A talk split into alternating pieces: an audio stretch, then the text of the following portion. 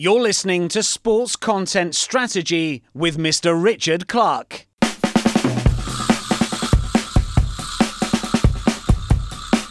Right now, we're sitting on potentially no travel for the next 12 to 18 months and no cricket fans in the stadiums.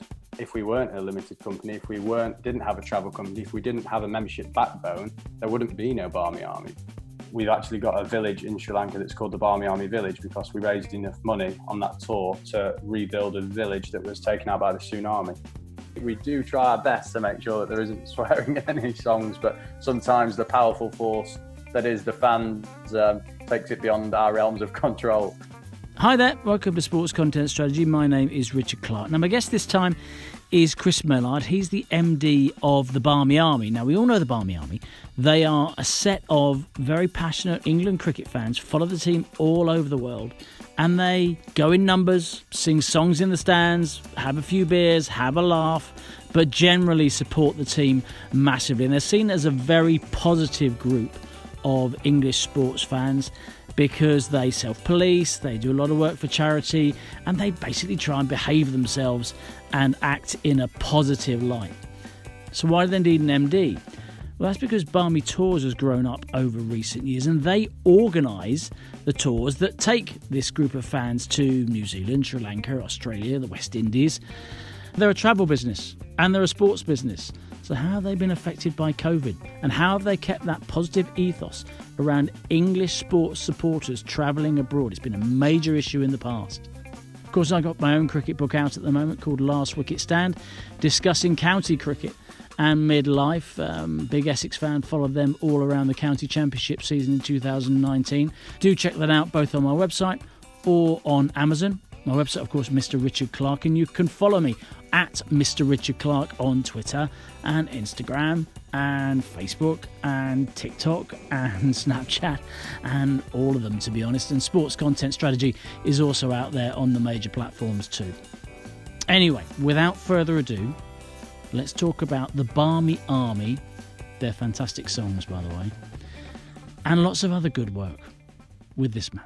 I'm Chris Millard. I'm the managing director for Barmy Army, which is the England supporters club that follow the England cricket team all around the world and um, and sing songs from the stands, but have a lot of work in the background with travel and membership and organisational stuff to to do that. And that's my job to make sure that these tours happen with such great support all over the world. So what we're discussing here is a fans group that has turned into a business basically. But let's go back to the start because it, originally it was Atherton's Barmy Army and it was what 94 95 in in Australia Correct. that's where it started you printed 100 t-shirts and you eventually had to sell 3000 because it grew so tell us the origin story of the Barmy Army. Yeah, absolutely. The co-founders Paul Burnham Gareth Evans and David Peacock were out bagpacking in Australia and they were there for the for the cricket. And sadly, the England team at the time wasn't the best in the late 90s, as it's well documented for English Test cricket. And the English team were getting hammered in Adelaide, and they were all on the bank singing all the songs out in the sun, out in the sun all day without any sun cream, drinking beer, and, and still supporting the team. And people couldn't fathom why these crazy English people had travelled all the way around the world to watch their team losing, stand getting sunburnt, and not drink any water and um, the Australian press decided to brand them the Barmy Army because they were barmy for what I've just said, an army because there were so many of them. So very smartly, uh, our co-founders went and trademarked the name in Australia and the UK. Went and printed up some T-shirts, hundred, like you said, to begin with, and then by the by the end of that test match, they had to go and get three thousand done for the next test match. So it's a really nice organic story of, of three guys that that had an idea that was singing songs very much with a football style support and taking the football away style support to cricket, but never really overstepping the mark. And they were quite keen to lay down the, the cricketing landscape and the rules to make sure that it didn't overstep and it didn't just become a football crowd away from home wherever the England team play. But it is it is an extract from football, the name's from football, and and it was brought to cricket, and it, and it's a unique beast that's now grown into um, a business with with 12, 12 staff, eight full time staff, and, and, half a million followers on social, and we've got forty thousand members as well. So it's over the twenty five years, it has formed into a bit of a beast in the um, cricketing sporting community. We'll talk about the business in a bit. I'm just interested in that origin story because they trademarked the name, but actually the the brand, if you want to t- talk about it in sports business terms, the brand at that time was a group of very passionate, crazy in every sense of the word fans that were kind of almost lovable losers because England were poor at that time. And the whole point was that they were so enthusiastic about a poor team. So it, that kind of it's interesting that they they even at that stage they decided to copyright what they had because the brand kind of went against what you would create if you if you thought about it and did it on a piece of paper. Yeah, I think if you thought about cricket fans and put them on a piece of paper, I think Barmy Army would be the furthest from the known cricket fan of the late 90s of what cricket the style of support cricket was meant to carry. It wasn't wasn't meant to be active and energetic and supporting and singing songs. That wasn't the norm for cricket. So bringing that name to cricket was was way outside the box. And and looking back it's probably why it's become so successful. But it was very much on the back of a good write up in the paper from the Australian press. And and the the co-founders read it and then they thought wow, this this is quite cool and very um, entrepreneurial of them to go and get it trademarked and and make it into the brand what it is today. So it's um it's a really unique story that that has a, a tale of, of three guys on a trip that that have grown this this beast really. I think the other thing that was very strong, if you're talking about brand, and it's a, I'm not sure it's a word you should should apply, but it's it's it's it's yeah it's uh, it's the right word in modern sports business parlance, shall we say that? Uh, the other thing with with the with the brand of the Barmy Army that that has always been there, and I think marks them out, is the positivity, the culture of positivity. Uh, they've collected for charity, whereas you know it comes. You made the point. It came out of football. It has a football um, uh, enthusiasm, but doesn't have the edge the nastiness that football does. And there's an element of self policing that has kept that positive brand. So, can you just tell us, has that been something that, that has been deliberately done? Um, and and how have you kept it as positive as, as you as you have? Because it's I would think over 25 years that's a hard thing to do because you're there for a long yeah. time. You're at a sporting contest. It's it can be aggressive at times when there's alcohol involved, and that can be a recipe for disaster, right? Exactly. I think the first thing to say is it's been incredibly hard for them to keep that brand in cricket as, as clean as they have, and it's absolutely testament to to Paul who who ran the company before I was involved and, and made sure that there was a code of conduct, there was ethics that if you sign up to be a member, you have to abide by and that never does cross the line. He always talk, spoke about being active and not passive, but also knowing how to support in cricket and really understanding what's right and what's wrong. And you just touched on the self police, and that's something that has organically grown within the organisation because people are so proud of being a Barmy Army member and supporting for the Barmy Army on tour. They they are keen to self police and make sure that it never oversteps the mark. And of course, over the years, there's been times where there has been something that's gone wrong and there's been something in the papers and there's always an air of oh if the england cricket team are on tour and the england fans have done something well it must be the barmy army. Well it must be the barmy army because they're the guys that are drinking and singing all day in the stands but that's just that's not true and it's sometimes tarnished with a bad brush. But on the flip side to that we do get the positivity of saying oh the barmy army have brought 10,000 people here today when I think we all know that there will be a lot of Barmy Army people there, but a lot of them will just be England cricket fans as well. So it comes with double-edged sword, really. But a good sign of, of what Paul did over the years is introduced Hoggy's rules, as I said, which is a unique code of conduct that is aligned to cricket, but is aligned to um, no swearing, no being aggressive to other people, and, and naturally things happen, don't they? It's, it's, it's life. You're on tour, you're in a different country, things are going to happen. So that's why the self policing comes in, and, and, maybe the older guard sometimes put an arm around the younger guard when they're getting a bit giddy and a bit over the top, and say, "Look, you've got to learn, you've got to know what's right and what's wrong, and, and here's the line." So there's always been that that air of trying to find the right balance be- between becoming too corporate and too straight down the line and keeping the the mentality and the fun that the Barmy Army gives to the game. So we're always we're always trying to fight with that. And most recently on a tour to Sri Lanka, there was a streaker that ran on the pitch, absolutely no association to the Barmy Army whatsoever. Um, but as soon as we get it, the, the, journalists are calling me, and there's people calling me saying, "Who was that? Do you know who it was? What's happened to him?" Because it's it's highly offensive in Sri Lanka for a man to get naked and to run on a pitch, and it was really against the Sri Lanka community took real offence to that. So the the good work that we did is we were very quick to say this is an isolated incident. It's not a member of the Barmy Army, but it was an English fan. You got to take responsibility for yourself. And we got the message out to England fans that it's really not okay to streak. It's not okay to streak anywhere, but in Sri Lanka, in in that part of the world, it was really offensive to do so. And we made sure that the message was a, was around the England fans within seconds. So that's the positive nature of good that's come from bad over the years. But there are many instances where a brand like the Barmy Army and the name the Barmy Army could have been taken the wrong way. And the co founders and the people that have self policed over the years have made sure they've steered it on that straight line to, to where we are today.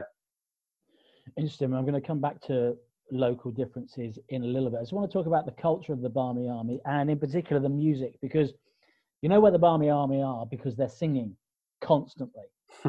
and the trumpeter. Now, the trumpeter is has retired in the last couple of years. I think I'm right in saying. Yeah, on the South Africa tour, the most recent one.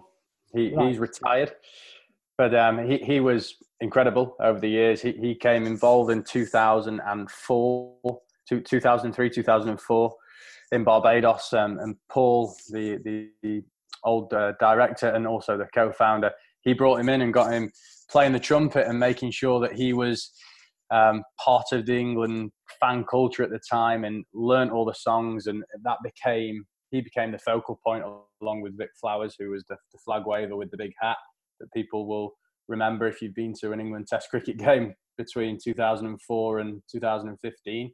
And they became really the heartbeat of the Barmy Army and where the music all started from. There always has been the song since '94, and a lot of them have been very much chanty. And then the trumpeter came and it brought a musical edge to it and more of a uh, a different feel to cricket support. And I think that really did help us diversify a little bit away from the football mentality and become more of a serious organisation with the general public. But Bill was incredible at knowing when to play, when not to play, what songs to play for certain situations.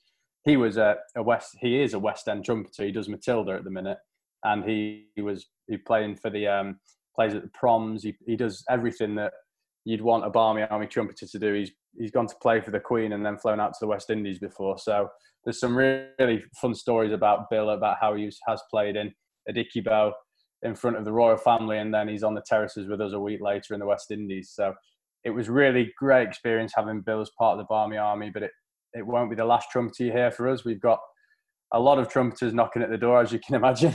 a lot of musicians' CVs were on my desk within probably a week of Bill saying that he'd retired. So, so um, you're doing auditions, nice. right? You're going to be doing auditions for a new trumpeter.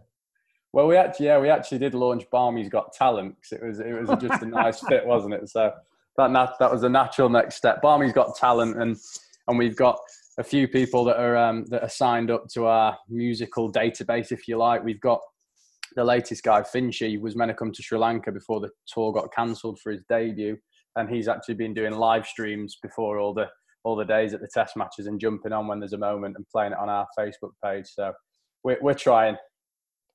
How much of what happens in terms of flags and songs and that sort of in-game entertainment that you are providing for the event, but also for yourself, how much is that choreographed, or is it organic? It's I would say ninety nine point nine percent is organic, and it's very much um, over the years, people have got to know each other. A lot of people that you see on tours, you see on most tours, there is a really nice, unique culture that people do devote their life and their holidays to supporting England away from home in the cricket, and they become quite a good group of mates and a good culture. And it's a big group of 100 to 200 die-hard fans that come on most of the tours and, and our mates, and they're so used to standing there and singing songs, and uh, it will just grow like that. And someone can come up with a song. Someone might think, "Oh, I've got this. I want to hit the Barmy Army to hear it." Come and stand in the group and sing the song, and you'll get support no matter what, because people love people having a go. It's all about having a go and enjoying yourself. There's no right or wrong. There's no we're the best songwriters in the world. There's no, there's none of that. And I think sometimes people do think there's a hierarchy, which I really don't like. It's all about people supporting the England cricket team. That's what we do. That's what we're there for. And if you think you've got a way of doing that with a song or with a chant, then then get involved. We want as many people to support the England team as possible, which I thought was apparent on the um, recent South Africa tour in Cape Town, where we we really did become the 12th man to get the the win on the final day at 5 p.m. when uh, Ben Stokes took the three wickets. That was a really iconic moment for me after such a big year in the UK to have that year that that Test match on tour in Cape Town where there were so many people in the in the Barmy Army section, five six thousand England fans all singing the same songs, all behind the team, and then you hear the players after saying how moving that was and how organic, how it grew with the game, and how much it meant to the game. And that they've all said if it was now, we wouldn't have won the game. If it was behind closed doors, we would not have won that game. So it does just show that the support is is so valuable to the England team as well. So let's talk about the the business that's grown up. Um, yeah. It's it's round running these tours on a professional basis and becoming a well, well you you define it. It seems there's a Barmy Army club and, the, and then there's a tour business that's grown out of it. But but you defined it for me. Sure. So the, the, the supporters club is what has organically grown. What we spoke about behind that support is a backbone organisation that is a, a, travel and membership organisation primarily. So we we take organised tour groups away with us, and we have been doing for a long time now. So people can pay and have a unique experience with the Barmy Army, where they where they get a, a travel manager, they go on the tour, they go and sit in the stand and they watch the sport with the Barmy Army for the full series for as long as as long as they like, as long as the tour can last if they want. And we have a really good culture of group of people that do do those tours, but we also have the independents that form part of the Barmy Army as well. So anyone's welcome. You don't have to be on an official travel program. You don't have to travel with us. Um, all we ask is that you either sign up to be a member or you're part of the organisation when you have enjoyed it, so we can keep providing the hopefully the good work we do for the supporters overseas and in the UK. And then the membership organisation is is very much what we um, operate under in the UK. We've got just over four thousand paying members now, which is is thirty pound a year, and they get access to tickets in the UK. That's the biggest benefit they get. All the all tickets except for Lords in the in the UK is what we can offer to the members, along with a, a whole bunch of other benefits with discounts, and we try and incentivize them in other ways by doing events, playing unique cricket games against other cricket teams in the UK and overseas.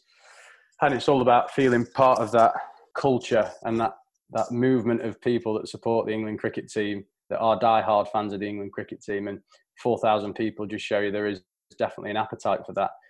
Um, in addition to that, we've got a, a backbone that is our merchandise, our media, our marketing, which is a, lot of what we do on social media and a lot of the content that we we put out. We try and we try and create a, a really nice balance between updates and stats and understanding what the, the players are up to and, and a bit of inside scope from the camp, but also keeping it fun. And if we can have a little sly dig at someone, at an opposition player, that is that it is always for never overstepping the mark. And we will do that because that that's what people really enjoy seeing from us. That and the the English humour is what we try and pride ourselves on. So we've always balanced our strategy with humour and um, official stats and updates, and making sure people get the information that they need to take in as well. So that's another another aspect of the business and then finally, I did touch on it, but the merchandise, what people see us in the stands overseas, we sell an awful lot of merchandise, and we we are very popular when people want a gift to take back to their family or their friends, or they want a memento from the tours. We do quite quirky tour designs where people can see on the back of the shirts what tour you've been on, and they've become a little bit of a collector's item over the years. It's almost who's got the oldest shirt, who's the who's the coolest fan that's been on all the tours. It's it's one of them. So it's uh, an interesting culture that's been created through many different aspects and and a business that's grown from it really and you get preferential treatment. Well, I'm not sure if it is preferential treatment, but you get treated as a business. Your fans can sit together in pretty much any ground around the world apart from Lords. There's always exception for Lords, isn't it? Because it's MCC. Uh, we all know that as cricket fans, the Lords is always the exception in everything.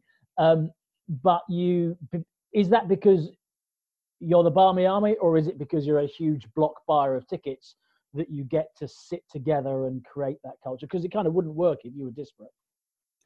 Exactly right, and it won't it won't surprise you to think that Cricket Australia have tried to um, split us up over the years and break us oh, up really? so we don't create okay. the atmosphere that we have done before. But no, I, th- I think it's it's twofold really. We have received the tickets to begin with because we were probably a bulk buyer of tickets, and we have a relationship with all the county grounds and all the grounds around the world and governing bodies, and that has grown into the Barmy Army and, and the beast that it now is, um, I think we we do a, a great favour to the grounds when the tests aren't as busy as say an Ashes Test match when England are playing New Zealand at Headingley and they need to get rid of 500 tickets. They know that we can get rid of them for them and we can make sure that they've got a good atmosphere as well. So I think everywhere but Lords, like you said, the MCC and cricket don't really have the same ethos as the Barmy Army when it comes to supporting.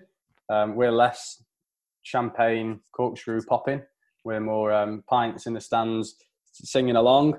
But um, there's nothing wrong with either styles of support. I think you've got to love the MCC if you're an English cricket fan for what they've done for the game. And um, Lords is such a special place. We were actually there for the World Cup final and the World Cup games because the ICC gave us a, a, t- a group of tickets because they wanted the, the Barmy Army atmosphere, which was very special to be at the home of cricket for our only our second time the Barmy Army have been there for England to win and seeing the players celebrate with us at the end just shows you what I think the Barmy Army means to the players as well. So that was a really special day.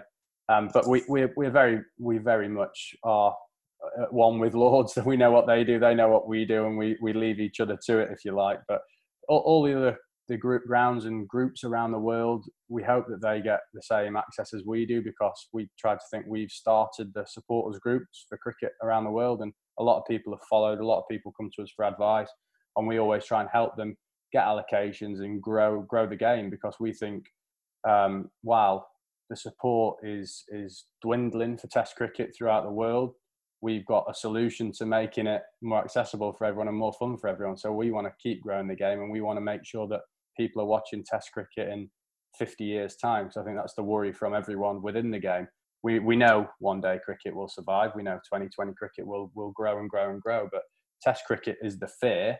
And I think anything that we can do in our unique way, we will do just that to make sure it survives. And I'm sure you'd argue you're part of the atmosphere, you're part of the spectacular. So, therefore, there is a, a positive reason to accommodate you, not from an uh, cricket Australia's perspective, is presumably uh, to take the wind out of the sails of the team to a certain extent. But the but you're creating atmosphere, and sporting events need atmosphere. So that's be that will be your argument. You are you're part of the occasion because of the weight you've got behind yourself. Exactly right. We're we're part of the occasion, and we're part of the economics of the game as well. I, I think when there's there's two things that make us really appealing for overseas tour group uh, for overseas destinations um, one is that we are the only country that, that travel with a massive following for Test cricket. And you're there a long time, you're there an awful long time, from six to seven weeks in Australia to a month in the West Indies. And if you think we're bringing 10,000 people for a month in the West Indies, their economy is going to go through the roof because they've got a lot of people on holiday that they probably wouldn't normally have then. And that's why we we feel that the English Test cricket will survive is because of the support that we can we can give and we can carry with us, and the game is only going to grow um, as long as it's supported financially. So, while ever the Barmy Army is alive and doing what it's doing, we think Test cricket will will be okay and it, it won't dwindle the way people are suggesting it will, as long as they get the scheduling right and make sure that, fans can be at the game as well. So, it's really interesting because the game is supported by all the governing bodies, but we know who the big players are India, Australia, and England. And we need to make sure we're also supporting the other destinations to make sure that they're still there in, in 20, 30 years, which is which is a worry for everyone within the game. If you, I'm sure you'd probably agree.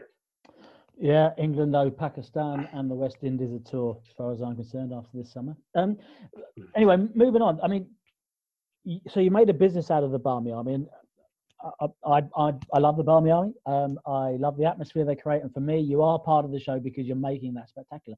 There is a flip side to that. I mean, I'm looking at a blog here, a blog piece here, you know, written mm-hmm. in the Guardian, you know, crass and corporate, why the Barmy Army are, are, no laughing matter. That is the flip side of what you've done, isn't it? The people will say it's against the spirit of the game, it's too corporate. The same thing is happening with football fan channels now. Fans mm-hmm. have created football fan channels on YouTube, blah blah blah, and it's got to the stage where there's an anti-movement growing, partly because they're corporate. As soon as you start making money out of a fans group, you're moving mm-hmm. into this territory. So, you know, how do you respond to those? Well, we talked about how, how you responded to a lot of those arguments, but I suppose what's your attitude to them, and where do you feel the weaknesses in what they're saying uh, are apparent? It's a great question, and it's something that I think we've always been posed with. And whilst the Barmy Army is very much about the fans and about what work we do supporting England on tour in the UK, and everywhere we go, I think there also is a there has to be um, financed. Any, anything has to be financed, and the way we've done it is is a different way to maybe some organisations would have gone about it. But it always has been a business ever since they trademarked the name back in 1994, and and they've been haggling with people over the years that are saying it should be should be all about the people and everything. And, and a simple argument is we would not have been able to do what we've done for the game and for cricket if it was because it, it doesn't the, the world doesn't spin round without um, without finance and, and the way the Barmy Army has grown has been um, because it's been successful. And while ever a business is successful, no matter what you're doing and, and no matter how you're doing it, we try and deliver the best product for the for the for the members and for the fans and for the people that come on the travel tours. So we have to make sure we're always balancing walking the, the tightrope and making sure we're not being too commercial on corporate and making sure we are all about the people because that's what it is. We're, we're all cricket fans and we all do it in the right way. But um, we're not all sitting sitting around driving big cars and living in big houses because we're making loads of money out of it because we're making sure that the business is offering the best it can to the England cricket fans. And, and while ever we do that, we wouldn't be able to take people on the tours we do. We, we right now we're sitting on potentially no travel for the next 12 to 18 months and no cricket cricket fans in the stadiums if we did if we weren't a limited company if we weren't didn't have a travel company if we didn't have a membership backbone there wouldn't be no barmy army because we wouldn't be able to keep going and keep operating of, of a level where people would still know what the barmy army are because we wouldn't be able to pay for the protection football clubs could trademark it copyright it nick it nick the brand and do something with it so th- there is a balancing act. I'm aware of that, but I'm also aware that while ever the membership's growing and the popularity is growing on social media and the people that are traveling, I think the, the anti Barmy Army people that is maybe also growing a little bit as well because we are getting more commercial. Um, it comes hand in hand with it, doesn't it? So um, I'm I'm fine, and I'm always open to, to chatting to these people as well. I've I've had conversations with people that don't agree with the way we're trying to take the business before, and I've hoped that by the end of, while they might not agree with me at the end of it, they might understand why. You talked about COVID, the pandemic. Obviously, you're a travel business. Yeah. Travel's been severely affected. I was going to say decimated, but it's been severely affected. Nearly uh, decimated. Well, I go for decimated then, but that's a that's reduced by a factor of ten. My, my sub editors used to tell me when I worked at the time have to be specific about these things. But it's certainly severely affected, and we're hearing about airlines cutting jobs, for example, where you'll, you'll be an airline-based business, you're a travel company uh, at, at, your core. Where do you stand on this? I mean, what's been your uh, approach? When do you think you'll be able to be back to something near normality? What contingency measures have you put in? Must be a very difficult time. Yeah, it really, it really is a difficult time. I think, but we we're not alone in this, are we? It's a difficult time for everyone. The fact that we, every aspect of our business is severely affected. So travel, um, we, we travel and we we have members that like to go and watch live sport. So um, I think while while the pennies are tight, you can understand that the Barmy Army isn't the first thing on people's list to pay for every year, and making sure that they're subscribed and making sure that they're um, buying our products and stuff. So we're trying our best to. We we have buckled down the hatches and we've made sure that we're financially secure for the next 18 months and we've made sure that we've done the right planning the right forecasting and the right the right things you have to do on the business side of it with the government grants and the government loans to make sure that we're here next year and the year after and the year after that. So the day that we found out that the Sri Lanka tour was going to be cancelled was I think about three days before we went into lockdown in the UK, and we had just over 300 people booked on a flight on the Sunday, and we went into lockdown on the Monday the tour was cancelled on the Friday. And so between the Friday and the Sunday, we had to get in touch with everyone that was traveling to, to Sri Lanka and make sure that they were aware that the tour was being cancelled and therefore we would have to cancel their trips. We couldn't risk taking them out there and knowing what's happening in the UK. So we, we dealt with that and we, we had everyone refunded straight away.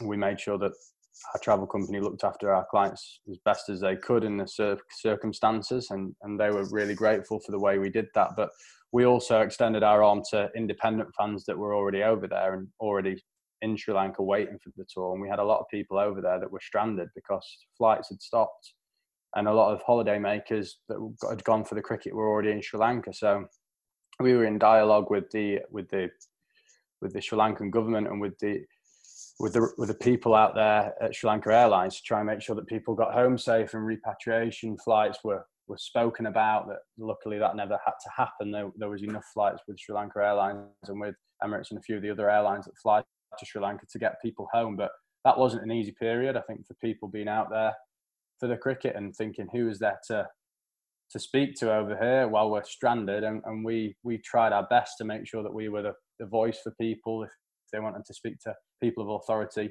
in Sri Lanka. Um, but we were fortunate that, that everyone was home safe and everyone who needed to uh, be, be dealt with got dealt with by the authorities. And I think if you look beyond that, when everyone was back home, they realised the severity of what was going on and realised why we had to deal with it in the way we did and deal with it so quickly. I think as a business, though, you have to look at that thinking it's a Sri Lanka tour with a lot of huddle day makers, which would have been uh, a good income for the company. But we were very fortunate that, just in the in the Christmas before we were in South Africa, which was a huge tour, and I touched on it earlier about the support over there. We had uh, thousands and thousands of, of members and, and people over there that were associated with the Barmy Army, and, and it was a good tour for the business. It was very successful. Um, we grew the membership. We, we sold a lot of merchandise, and the travel program went really well. So, and we, we've been very fortunate with the timing and the cricket calendar that it didn't fall on an Ashes and it hasn't fallen on a West Indies or a South Africa tour, which um, in the business sense are absolutely critical to the the whole operation that we that we operate. How does it differ in different countries? Are some easier than others? Uh, uh, you've talked about the ones that are slightly more popular. I mean, South Africa was popular because the exchange rate was huge. One of the reasons the exchange rate is massively favourable. Always is. Beautiful country as well. Um, Australia's Australia, um, but but um, uh, yeah. So uh, how how does it differ in different countries? And presumably you're dealing with embassies and getting reports on what's culturally specific. We talked about the the issue of the streaker in Sri Lanka. So you know, just tell me about some of the differences. It, hugely, hugely different from where we go from an India tour, which is culturally complete contrast to South Africa um, uh, which is also a complete contrast to New Zealand, Australia, Sri Lanka. And they're all very different for different reasons. So we have a, a quite a, a, dynamic team that have been to a lot of the places over the years and a lot of experience and people that are.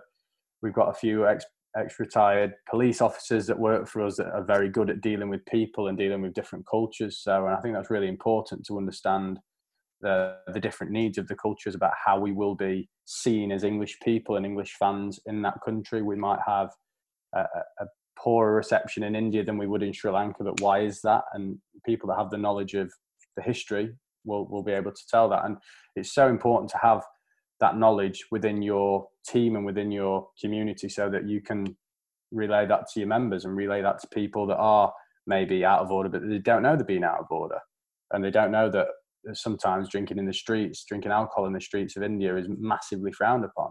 But it's not frowned upon in Sri Lanka, and they can't draw parallels. Why? So we we have a duty to to tell people that because we do consult the embassies, we consult with the travel office, and we always work with the tourism boards. So we make sure that before we go to any destination, that the embassy has most of the team's numbers, and the the tourism boards, the travel boards, we're working with them months in advance to make sure the right messaging is going out to the people that are traveling there. An example of that is we had two people that were that were stranded in in the West Indies, and they went to the embassy because they needed a passport. Um, and it was in Antigua actually because they missed their flight home. And so we were able to consult with people in their network that were able to sort the flight out, sort the passports out, and, and we were the first people that they called. So um, I think what's hopefully becoming apparent to the listeners is we're far more than the guys you see in the stands singing the songs. There is a, a structure and an organisation that is trying to make it a, a real reason to to travel and be a part of the Barmy Army and be a part of what we try and provide. There is way more than just singing in the stands. Here's a song sheet. Go and grab a beer. Go and buy some merchandise.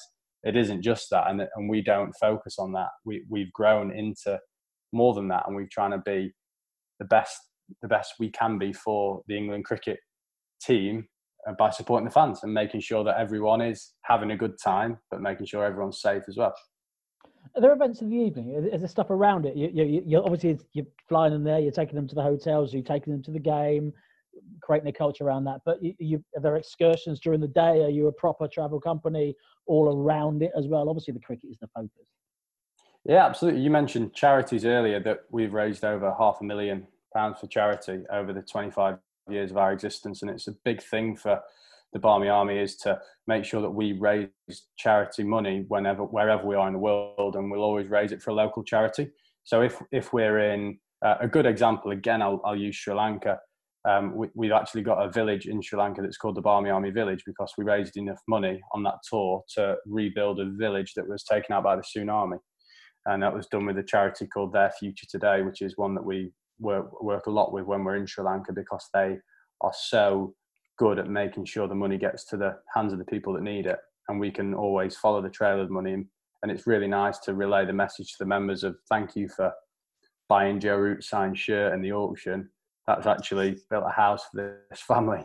And that's how we try and make sure that you cut through a bit of the tape because we're on the tour in the places and we are we're there and we're spending a lot of money and people want to have fun. And we put on a charity night that might consist of a live band, a Q&A with a commentator that's on the tour or the 12th man of the England team that's on the tour and an auction and a raffle.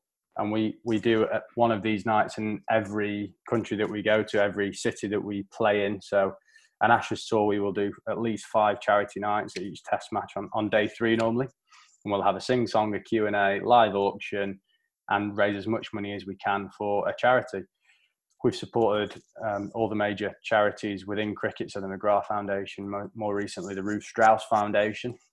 We try and make sure that we are supporting um, charities that are in the game that, that we are part of, but also charities that are impacted wherever we are in the world. So I mentioned the tsunami in Sri Lanka, we did the earthquake in New Zealand, and we, we are always very good at realizing what's happening in in that part of the world at that time and trying to support where we can because if, if we can we want to support. And again i'll go back to south africa when the australian bushfires were happening.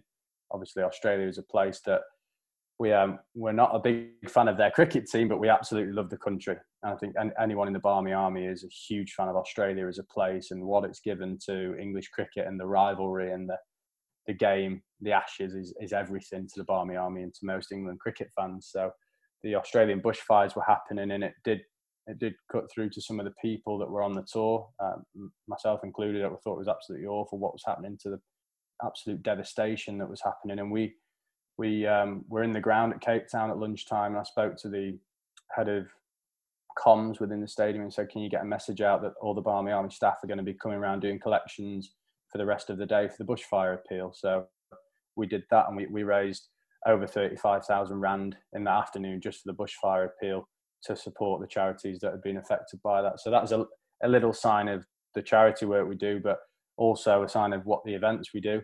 And and we do other events as a business as well. So we have a travel company and we will run excursions. When there isn't cricket, we'll run a safari. If we're in South Africa, or we might run a wine tasting when we're in Australia, and we, we try and make sure um, everyone has something to do all the time. And normally, if we can, make sure there's a cricketer there to entertain them as well, because that's the reason they're there. We'll try and make that happen. If you're getting the 12th man at events, it's just another indication that the relationship between the Barmy Army and the team is, is, is close, very close. Yeah, absolutely. I think that's probably the, one of the most unique things about the Barmy Army and about what has been created. The England cricket team absolutely appreciate what we have done for the game, but also the, the unconditional love that they get from the Barmy Army and that they get from the people who are there on all the tours singing all the song. The fact that yes, we're there in Australia singing all the songs and being the Barmy Army that everyone perceives us to be, but also we're in Bangladesh when there's no other fans there and there's a core group of 50 Barmy Army people that are having to stay in the same hotels and they're they're drinking with the players and celebrating their success at the end of the tours because they're so thankful that the Barmy Army were there and it's so unique to England fans and and what the Barmy Army has created that the fans are there throughout thick and thin and the players really recognise that, and it's been so nice to see how they've come out and support, especially through this period. I think they realise that there are no cricket fans in, and maybe they realise how how big it is when the English fans are in the stands, and especially when we're singing our songs and we we make a difference. And I know that the current team have spoken in the press about um, how different it is to not have the fans there because they've not played a lot of county cricket. A lot of the Test players, they're always playing Test cricket, and whenever they're playing Test cricket, the Barmy Army and the England fans are there singing a song, so they're not used to playing in empty stadiums like sadly a lot of, of county cricketers are at the minute. So um, I think it's been a bit of a shock to the system to the likes of Ben Stokes and Joe Root and Josh Buttler seeing the empty stands. Hmm. I, th- I think what's apparent, I mean, there's a lot of talk about the 12th man, and uh, you know, sometimes it's true, sometimes it isn't. What what's interesting about cricket, because that concept of the 12th man applies across all sports. The difference about cricket is because it's such a long game, 11 till mm. 6 every day, and every team will have lulls. And what I've seen, particularly with Joe Root, might have happened before, is them deliberately rousing up the crowd to get the team going because you are inevitably in the hot sun for that period of time you're going to have slack periods, low periods, and we all know a wicket or two changes absolutely everything, and it makes a difference if, if, if someone's bowling with um, with the crowd behind them. So the the crowd, and particularly the Barmy Army, seems to be being used as a tool. Exactly, and I think has been for a long time. But I think the fact that Joe really does see it and he can notice how the game's going, and if they need a lift, he will absolutely turn to the Barmy Army and look for a lift and look for that that little edge. And and we try and do our best to to pick and choose the opportunity to do that and support them when we need to, because there are laws in cricket. It's such a long game, like you said, and it is about understanding the game. Because there's no way that anyone can go to Test cricket for five days and sing from ball one to the last ball.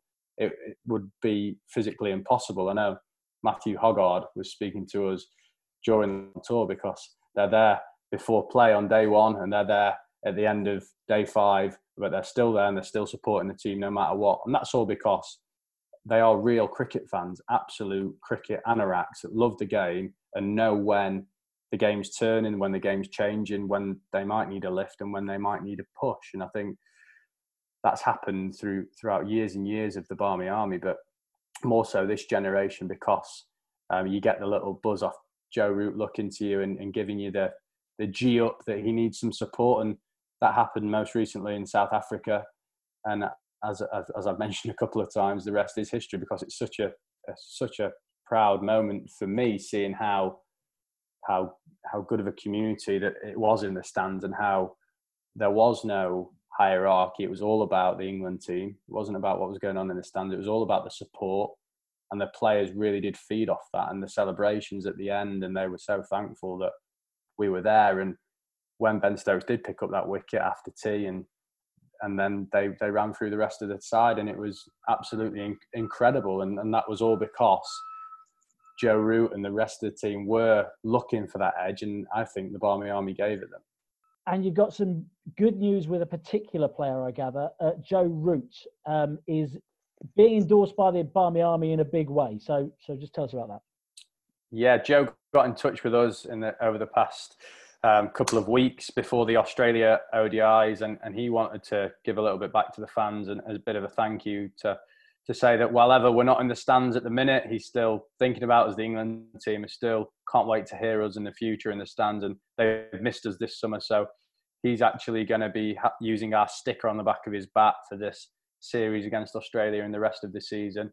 I think it's a really nice gesture from the England captain to to do something like that and take the the commercial aspect out of it for him and removing the, the sponsor he, he used to have on there to have the fans on the back of his bat is a really really nice touch and I think um, hopefully it resonates with the people that are part of the Barmy Army and part of the England cricket fan community and, and can see why Joe's done that and why he wants to support us in such a huge way. And I can't wait for for Rooty to walk out to bat against the Aussies and for Steve Smith and David Warner to be stood at first slip and seeing the Barmy Army on the back of his bat, the people that are always singing the songs against him and and thinking that he's united with us. I think he will look forward to that as well, raising the bat against the Aussies with the Barmy Army on the back of it. How how wonderful that is from a, a fans group that started 25 years ago on the on the um, terraces. So just to be clear, I mean he could he could sell that piece of real estate, shall yep. we say, but he's given it to you. So it's a, it's a it's a freebie, right? He's he's uh, in financial terms, he's left money on the table there. Absolutely right. Yeah, he's very very much um, left money on the table, if you like. He's a big fan of the Barmy Army, and he's a he's a personal friend. And he got in touch and he just said, "I want to give back to the Barmy Army. I want to make sure that you guys are recognised this summer in some way. So I'm not going to have any sponsors on the bat. I want you guys to be on the back of it um, and he obviously wouldn't take any money off it for us, and I don't think we could afford it to be completely honest with you, Richard. Um, but but yeah, he that's what he's done for us, and, and it's really nice to see. But we do actually sponsor his brother Billy Root. He's um, he is our ambassador. He's playing in Glamorgan, so we wanted to support the Root brother because that's where we were at as a business. But he's um, he's scoring a few runs in the county game, which is nice to see. What do you think about the versions that have cropped up in other countries? There's Australia, the Fanatics, and there's an Indian version as well that have grown up, and they're almost a response to the Barmy Army. Um, a, do you see it that way, and what do you think about it? I think it's absolutely fantastic. We've we've helped the Bharat Army set up over their 20 years of existence. Uh, Paul Burnham, the co-founder who I've spoke about, was around in their existence, and he did help set the Bharat Army up. So the India fans had a version of the Barmy Army, and that was all part of the um, the early stages of the Bharat Army.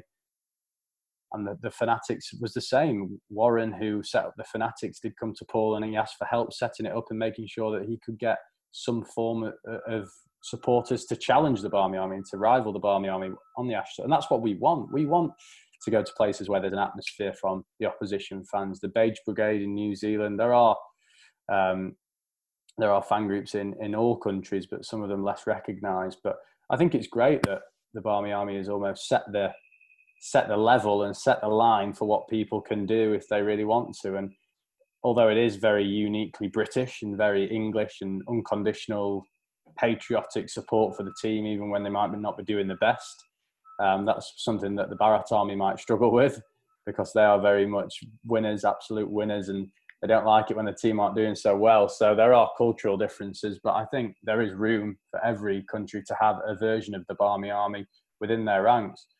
I've actually recently set up, uh, about to launch an organisation called the International Cricket Supporters Committee, which is everyone from all around the world if, if they haven't got a supporters organisation, we're asking their governing body to sit on the committee so that they can understand how supporters committees are set up, why they're set up, what the big problems are, and what needs to change in the game to make it more accessible for for supporters all over the world. So I'm hopeful that that will be recognised by the ICC, and we will be able to communicate on a on a level with the ICC and with all the governing bodies to give these fans a voice. We've got the Stani Army um, in in, in England that are a Pakistan-based fan group that are, are, massively proud of their heritage and want to be part of the committee. We've got the Bharat Army, the Richies now in Australia, the Beige Brigade. You've got a really unique set of fans for different reasons all over that can be part of this one committee that I think will help change the face of the game for supporters in years to come. So that's my hope, and that's the legacy of the Barmy Army giving back to to the world cricket and world cricket supporters. We're trying to help grow the game and help grow support globally. It's interesting because I would argue that fans haven't had a voice in cricket, and we know what happened a few years ago. We all saw Death of a Gentleman, and the fact that the power within the Test nations was skewed towards three big ones, basically, yeah. uh, the detriment of Pakistan and the West Indies in particular. Um, do you see the fans having the the the uh, enfranchisement that you're trying to get for fans? Do you think that might be a device to spread strength across the whole of the sport? Because as you say, as we've talked about, it's becoming skewed, and the big powerful nations are being able to dictate. And for the long-term competitiveness of, in, of the sport around the world, that can't be a good thing. Absolutely, you're, you're so right, and I think we we we've set this um, organisation up. I've done it with um, the Cricket Supporters Association, which are based in the UK, and we, we've set this up for that exact reason to try and give fans a united voice that will be stronger than any individual voice because we have all the cricketing global countries, including the West Indies, including Pakistan, including the Netherlands, including Ireland, Afghanistan. We're trying to give it a whole supporters global voice to everyone who does support cricket and, and watches it globally. And I think that really needs to happen. We saw a World Cup in the UK that was hugely successful, but the ticketing allocation and the ticketing system was pretty close to being a, a bit of a joke, to be honest, when tickets are going at 25,000 for a World Cup final and just pricing out um, the fans of the game. It was really, really sad to see. Um, and, and we we have launched this on the back of secondary ticketing in a response to cricket secondary ticketing and how issues need to be tackled to make it accessible. To grow the game and make sure that fans are here in years to come at any level of cricket. And that it isn't priced out and it isn't doesn't become a corporate beast whenever it comes to a major competition. And Viagogo companies like Viagogo have absolute rule of thumb when it they, they controlled the whole ticketing operation for the World Cup in the UK, which was really sad to see. You mentioned the Netherlands there, and I know you're going there uh, next year, or hopefully, hopefully, yeah, hopefully COVID allowing. And I've done a podcast before with um, uh, Daniel Weston, the European Cricket League, and he told me that Germany's the cricket is the fastest growing sport there, and Germany is the fastest growing place for cricket. So, do you see the growth of European cricket, but also there's South American cricket. Do you, do you see um, maybe not England going there because they're not Test nations, but do you see Barmy Army potentially going on I don't know A tours, under 19 tours to places like Argentina and different places around the world? Absolutely, yeah. We, we've we get emails off all places. Anyway, Cricket Brazil have been in touch recently, wanting to do something with us, and we we um we want to speak to the European Cricket League actually about potentially entering a Barmy Army team or the Barmy Army you, I'll, I'll, put you in, in touch with Daniel then. I'll put you. in Fabulous. there we go. There we go. You could see us next year in the league. Well, I did a podcast before it had even launched, and wow. Daniel. Um, um, I mean, obviously, there's the Pavel Florin.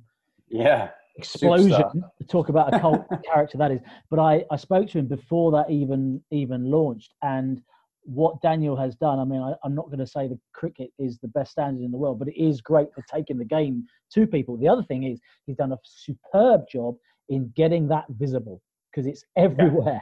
He's done a superb. Yeah, it is. But anyway, I interrupted you. You were talking about cricket Brazil, cricket Argentina. Where where are you going to go?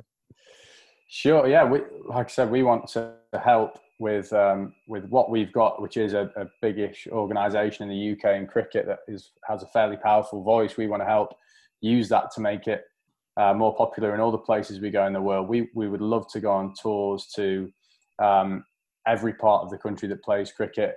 Obviously, allowing circumstances allowing with with world health and travel restrictions. But we have been on tour to Bolivia before. I know that happened um, a little bit before my time, but the Barmy Army, a group of the Barmy Army, went on there to to play a game over there, and that's a great other aspect of what we do. We do have a Barmy Army team that is all about uh, fun and about playing, but we do tour all over the world and play against some maybe emerging nations. So you might see us one day playing against cricket Argentina and cricket Brazil, and maybe playing in the in the European Cricket League at some point. So we might be um, we might be over there playing against these sides and helping get the message out about how powerful um, the organisations could be in years to come. I think cricket is a growing game, and while you've got the powerful countries like India and Australia and promoting the T20 game, I think other countries will see that, and emerging nations like Germany will be powerful in years to come because they've got such a big expat community that plays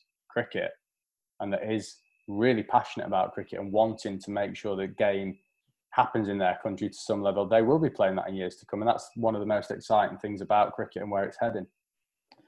Final question, and very mm-hmm. serious, important question. He bowls to the left, he bowls to the right. That Mitchell Johnson, his bowling is shite. That's my favourite Barmy Army song. What's well, your... well, just on that song, I know I did mention earlier in the podcast. Don't pe- want people to think I'm a hypocrite. I did say we don't swear in the songs. Yes, I, I, was. I, I, I, did. I did pop up in my mind actually, but go on. That's that song originally was wrote. He bowls to the left, he bowls to the right. That Mitchell Johnson, his bowling's not right. Right. Okay. And I, and I, and I think as the song has grown and grown and grown, and it, it, it became so big, I don't think they could control it. And again, oh, we're going to have to roll with it. Although, whenever you're saying something about the song, I will correct people because we are very, we do try our best to make sure that there isn't swearing in any songs, but sometimes the powerful force that is the fans um, takes it beyond our realms of control. Uh, my my favourite song, personally, um, over the years, would have to be again. I wasn't in the Barmy Army at the time, but Simon Jones's song was was very very good. But more recently, Mark Wood um, to twist and shout is really good. And I think the the fact that how much Mark Wood loves his own song and sings it is is really good. And um, he was actually quoted on a on a press conference after the World Cup saying, um, "All I could imagine was the Barmy Army singing my song in a World Cup final and me taking a wicket, and it was happening." And I says I was running into bowl and I was singing my own song with the Barmy Army and thinking, "What am I doing? I'm in a World Cup final. I'm singing my own song in a run up." So it's um, it is really great, and the, the, players all love their songs. And I think it goes as far as Joe Root, the England captain. Sometimes you can see him stood at first slip singing along to Jerusalem as Jimmy Anderson's running into bowl while the Barmy Army is singing it. So it's it's really nice to see these moments of the players embracing the uh, the great songs that we create. Chris Millard, thank you very much. No problem. Enjoyable. Thanks for having me.